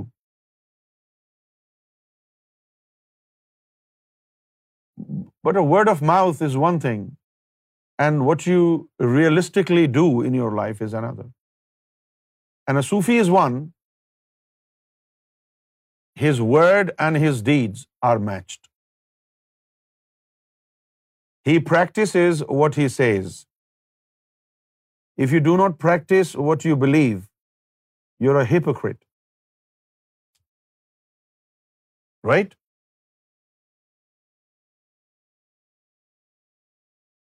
When you go into your grave, the angels are not going to ask you about your mother and father, husband and wife, or your children.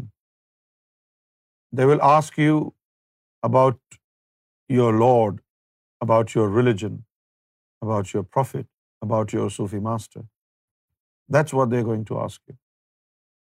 So how depressed you will be when you realize, in order to make your husband and wife and children and parents happy, you completely put God aside. Uh, there is no need to please God and you think these relations are your immediate concerns. They may be your immediate concerns, and this is how it appears, but that is very deceiving, very, very deceiving. You know, we forget God because of our wife, because of our husband, and we think they love us really too much. But what happens when you forget God and you become heedless of God even your wife and your husband they are never loyal to you one day you will be standing in this pay and you will see to yourself نہ خدا ہی ملا نہ وسالے صنم نہ ادھر کے رہے نہ ادھر کے رہے to be honest with you everybody in this world is for himself or herself They may tell you, I can do this for you, I can do that for you, and they will keep lecturing you. I have made this sacrifice for you, I have made that sacrifice for you.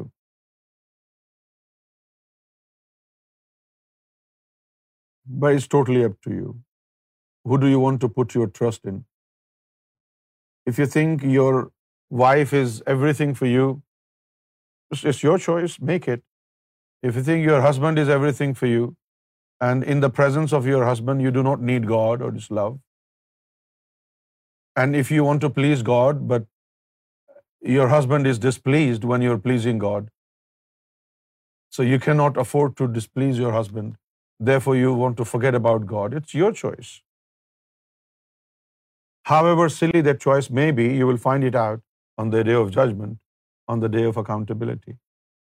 But now, all our relations, without mentioning God's name, they tell us that they are more important than anything else. We are imprisoned by our relations to a degree where we cannot even, do more efforts to please God. We are immediately affected when we see somebody is paying more attention to God than us, we don't want partners in attention. We don't want partners in love. This is reality.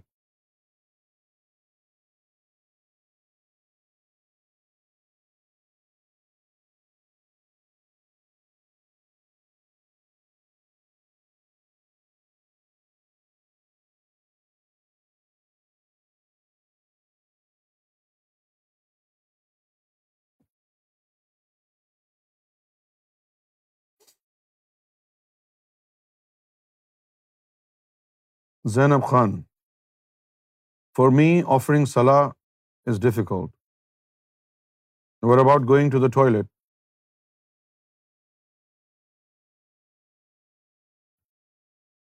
Zainab Khan I ask you question where about going to the toilet if your father says to you tomorrow you can not go to the toilet will you tell your but it's difficult I can't poo today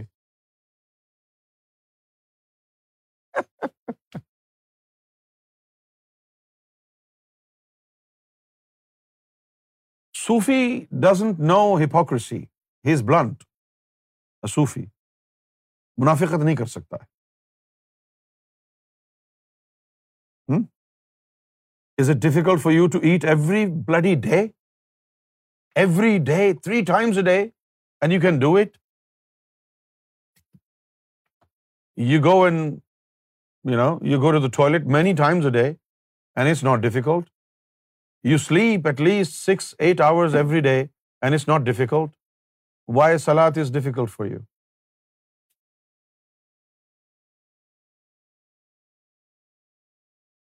So Zainab Khan, do not say, beta, it's difficult. You will be insulting God if you say this is difficult. Because this is an obligation upon you from God. You cannot say it's difficult. And well, you're still doing it. So when you're still doing it, don't say it's difficult. Path of love is not embedded with roses.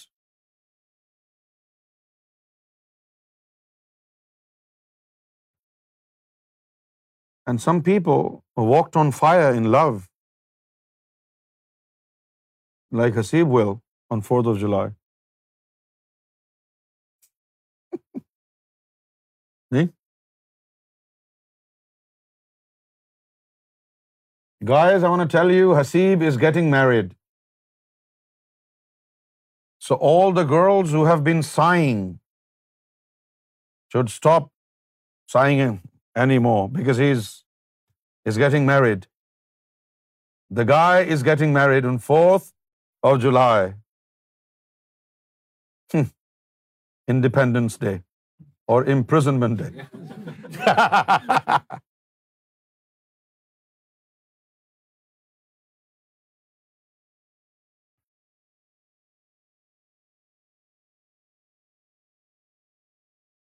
this is way a woman realise that she is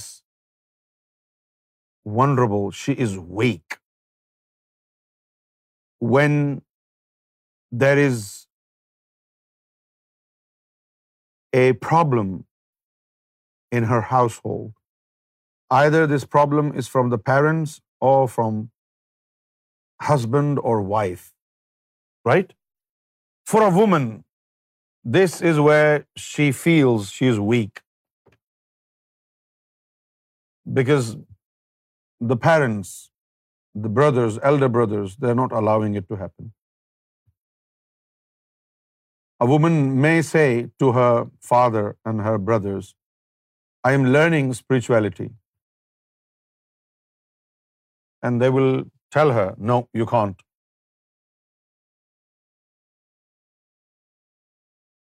So the first oppression is coming from within your family. Women who talk about feminism, why don't they start it in their own families? Women empowerment. You know, there are many organizations in Pakistan. Women empowerment. Come out. Let's face the music. You don't need organizations you need to educate society. And you can only educate the society when you are strong, when you are able to converse with them. But in our countries, people think, our women think, if we discuss any of our problem with our parents, they will take it as if we are insulting them. No, holding a talk or discussion with anybody is not equal to insulting them. You need to talk. If your parents, if your brothers, if your mother, anybody is stopping you, you need to talk. Talk. Give your reasons and listen to their reasons and then compare it. If they are Muslims, tell them, did our Prophet not say that obtaining knowledge has been made obligatory upon all Muslim men and all Muslim women? So, when I went to a college, my father, sweet father, you didn't stop me. When I went to the university, you did not stop me. Why are you stopping me now when I want to learn to love God? What's wrong with it now? When I went to the university, nobody had a problem. Now when I want to become a Sufi and I want to love God, suddenly everything is toppled up. Suddenly everything is bad. Why is that? Speak to them in a respectful way. Obviously, you don't have to shout but you need to discuss it with them. You have to fight for your right, not with a sword, with the power of reasoning, right? With power of reasoning. If somebody tells you stop, don't do it, ask them why. Why should I stop? Why is it bad? Because this is what I do. If somebody tells me don't do this, and I ask them why. Because I don't have a blindfold on my eyes. I'm not dumb, duffer, daft, dork, nothing of them. Why should I follow anybody blindfoldedly? I would have been a complete fitna if I was a woman. I'm telling you the truth. If I was a woman and my husband would say to me, don't do this, I would ask him why. Explain it to me. No. No, you need to explain it to me. If you want me to stop, I need to understand it's bad. Otherwise, you cannot stop me. It's my life. I have the right to make right choices for me. And this is what you should do. Ask, question. Do not be intimidated. Right? They're not God, are they?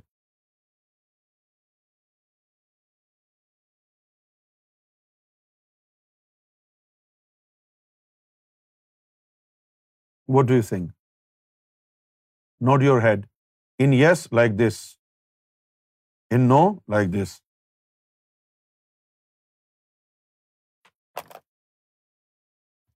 You need to have some courage. Speak. When I was young, one day my father was beating up my mother. I stood up and I held my father's hand.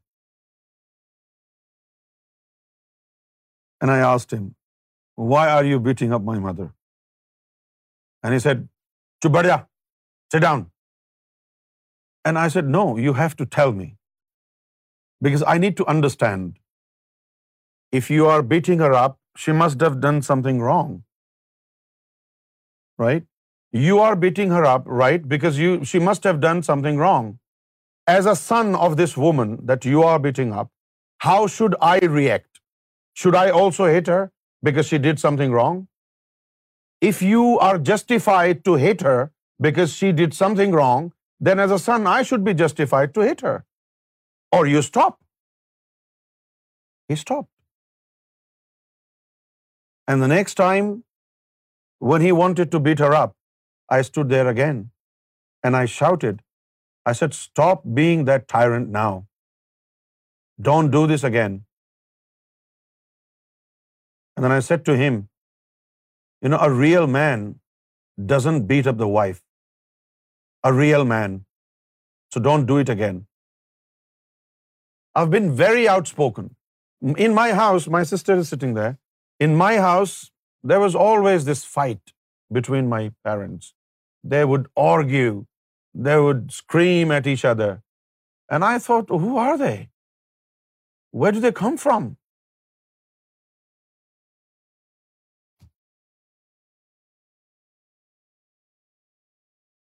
So I often interfered, and I didn't allow it to happen when I grew up. Well, if my mother is bad, you're hitting her, I should be doing the same thing, because when you do this, you are teaching me to do this. I'm not going to listen to what you say. I will copy you what you're doing. So my father, if you're hitting my mother, you're actually teaching me to hit my mother. So I need to understand whether she really did something horrible, and this is why you're hitting her. If she has done something really wrong, enlighten me, I will hate her too. So you need to be expressive. You need to be, in certain situations, be argumentative you need to argue. You need to enter into this dialogue. Without discussing the matter, you will not reach a decision.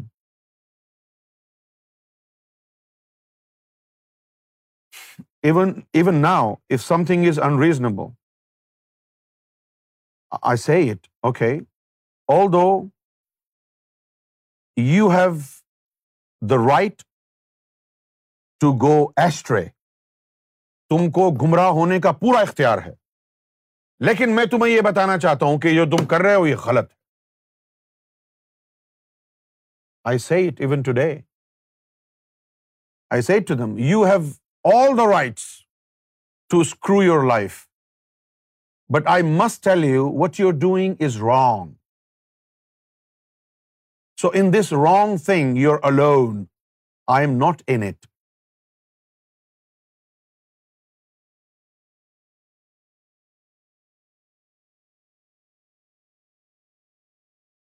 You need to express it. You need to discuss it with whoever is becoming a problem. I'm not asking you to, physically hurt anybody or wrestle with anybody. I'm asking you to demand from them the reasons why they're stopping you. Right, Brother Steve? As a woman, you need to raise your voice.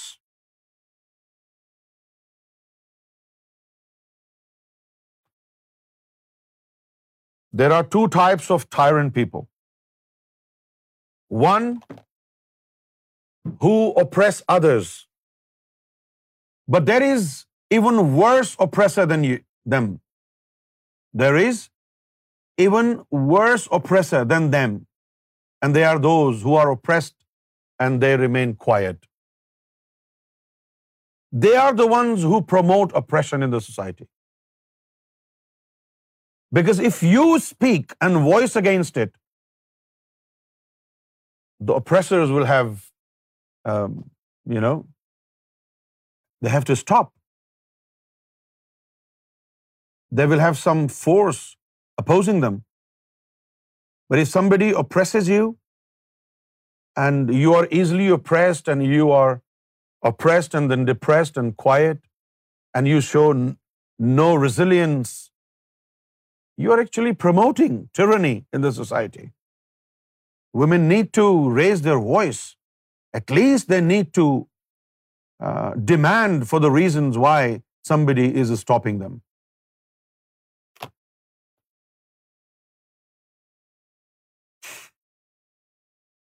Okay? How many of you think that what I said is right and uh, it's reasonable and it makes sense?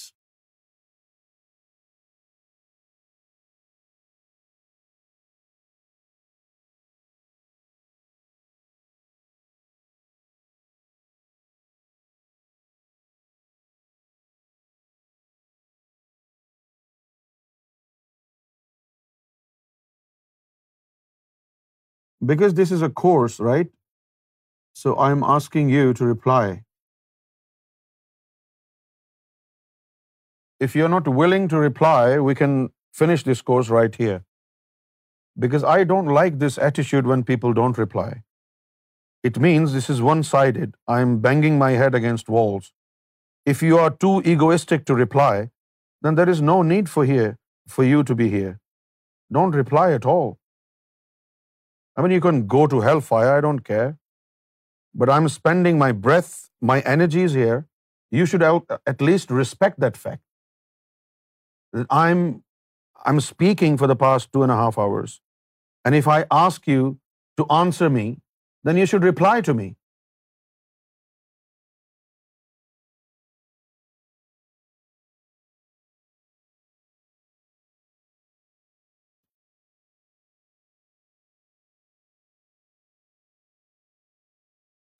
Brother Steve, when somebody oppresses you and you do not retaliate, you are indirectly empowering them, aren't you? So if somebody says something wrong, in order to stop that bad thing happening again and again, you need to voice against it. If somebody does something wrong, you need to at least express your concern, and you should say, this is wrong. This is wrong. And if you cannot even say, this is wrong, when a wrong thing is done in front of you and you keep quiet, you are a criminal in the eyes of God because you are helping the oppressor. You're helping the criminal. This is kind of encouragement to the criminals, right? For example, your father is hitting your mother and you stay quiet.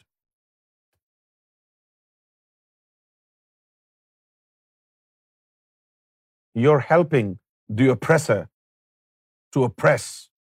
And because of this silence, because of this quietness, oppression will increase.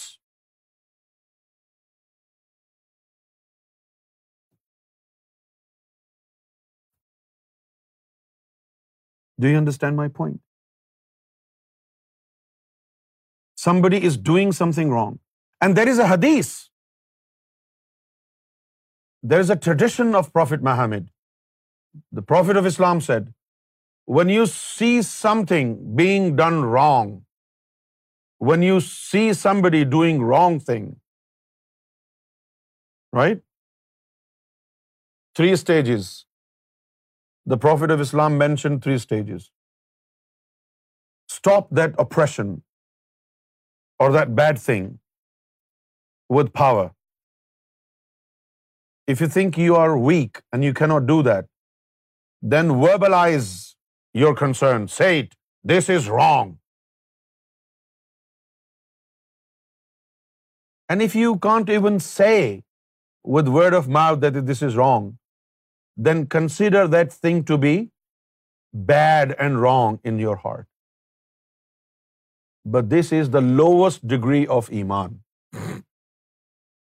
You are the lowest level of morality when you cannot voice against wrong things. A Sufi cannot do that. A Sufi is very blunt.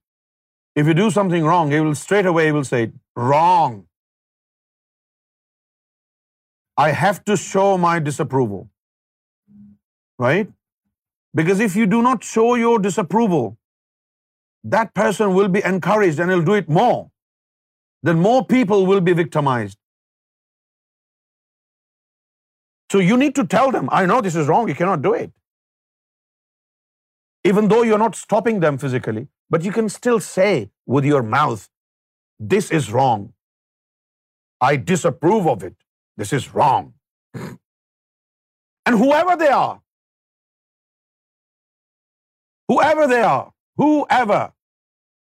my father, my mother, my husband, my wife, my daughter, my son, whoever they are, if they are doing wrong thing, say it in their face. Papa, this is wrong. Mother, don't do that. It's wrong. When mothers are told off in homes by their daughters, when their daughters tell their mothers, you are backbiting against somebody, mother, don't do it. Maybe they will feel ashamed and stop doing it. When their daughters tell their fathers, "Father, what are you doing? This is wrong. This is unethical. This is not according to what our prophet had said."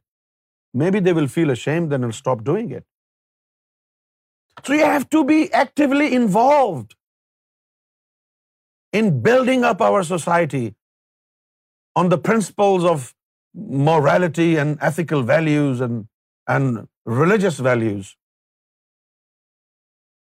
What kind of what kind of faith do you have in your heart? When you stay quiet, somebody is oppressed and you stay quiet, next time it will be you. You will be oppressed. Right?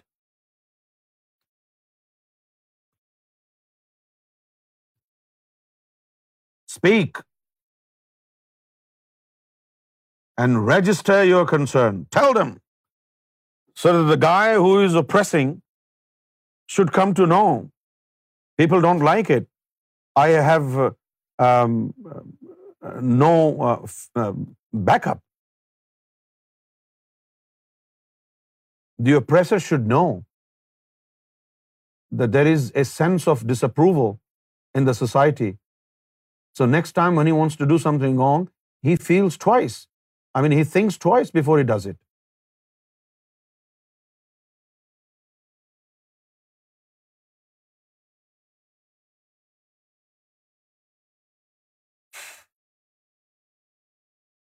Well,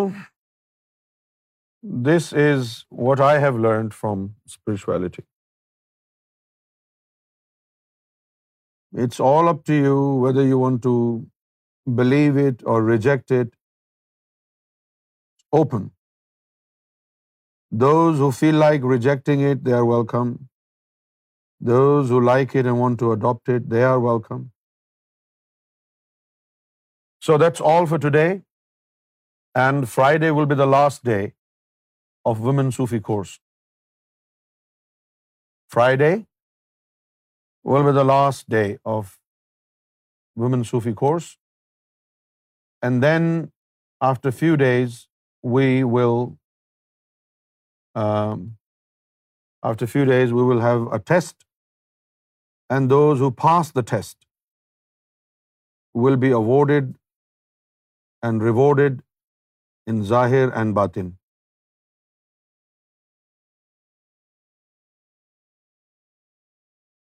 okay so take care of yourself those who pass it and if they want to see the prophet we will take them to the court of Muhammad صلی اللہ علیہ وسلم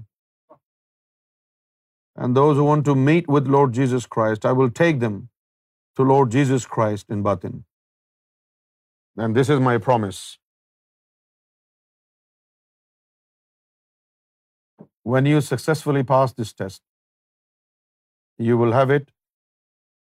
And those who made effort in understanding these realities, even if they don't pass the test, we will still take them to their desired places